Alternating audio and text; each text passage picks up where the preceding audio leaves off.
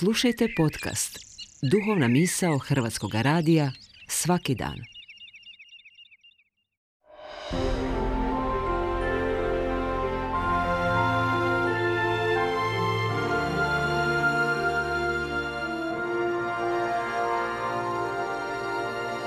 Duhovna misao. Urednica je Blaženka Jančić.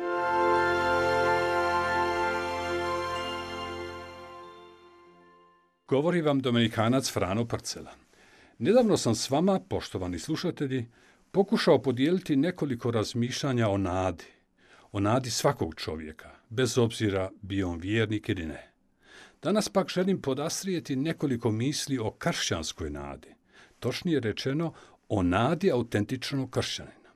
Da bismo pak ušli u trag temeljnim stvarnostima našeg života, pa tako i naše vjere, uvijek je dobro krenuti s pitanjima, a ne s naučavanjima i dogmama.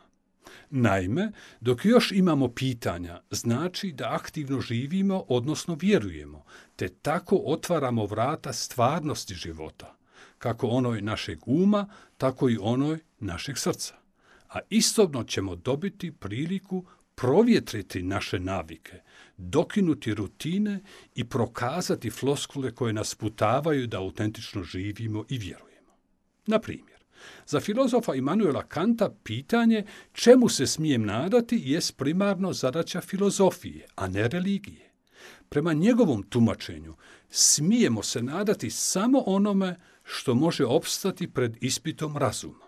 Nadalje, Kant je mišljenja da se nada uvijek ravna prema nečemu za što mi do duše postavljamo temelje, ali što sami svojim snagama ne možemo stvariti.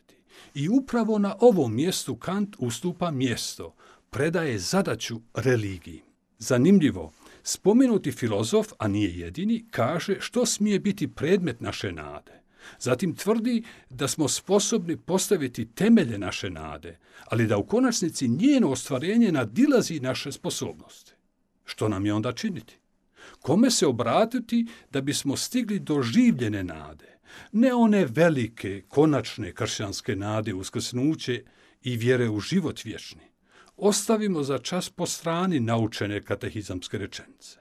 Nemojmo srljati u nadu jer bi to bilo prejeftino uskakanje u vlak kršćanske nade.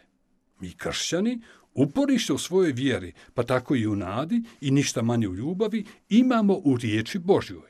U prvoj Petrovoj poslanici čitamo Budite uvijek spremni na odgovor svakomu koji od vas zatraži obrazloženje nade koja je u vama. Dočim filozofija suzdržano, pa će stidljivo govori o nadi. Mi pak vjernici, čini mi se, lako misleno pričamo o kršćanskoj nadi. Sveto pismo nam sugerira kako nema kolektivne nade, nego nam je primarno govoriti o nadi kršćanina, o osobnoj nadi. A budući je nada zadaća, onda je za uzimanje oko nade trajni rad. Nema pasivnosti. Nakon svega prethodno izrečenoga, Netko bi možda u prvi mah mogao pomisliti da je živjeti nadu ipak kompliciran pothvat, gotovo nemoguća misija, čemu bi bili vični samo posebno nadareni u vjeri i oni aktivniji u razmišljanjima. Oprezno, s isitrenim tvrdnjama koje nam mogu zaključati vrata do življene nade. Svetopisamski tekst nam kaže da je nada već u nama. Dakle, nije naša prva zadaća da mislimo, vjerujemo u nadu, jer kršćanska nada je prije svega dijelo, dijelo ljubavi.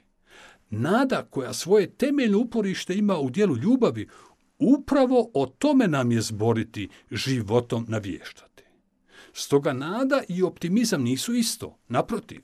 Optimizam zavisi o više trenutnih čimbenika raspoloženja i ima rok trajanja. Nada istinskog kršćana je trajna i bezuvjetna. Ona ne čeka da se ispune uvjeti da bi zaživjela, da bi bila takva i samo takva nada istinskog kršćanina daje pečat cijelom našem biću, čitavom našem životu. Takva nada ne čeka. Ona uvijek djeluje. Odmah i sad. Filozofu Ciceru se pripisuje izreka dum spiro spero, što u prijevodu znači sve dok dišem, nadam se. Kršćanin pak sve dok ljubi, živje. Čovjek je nade.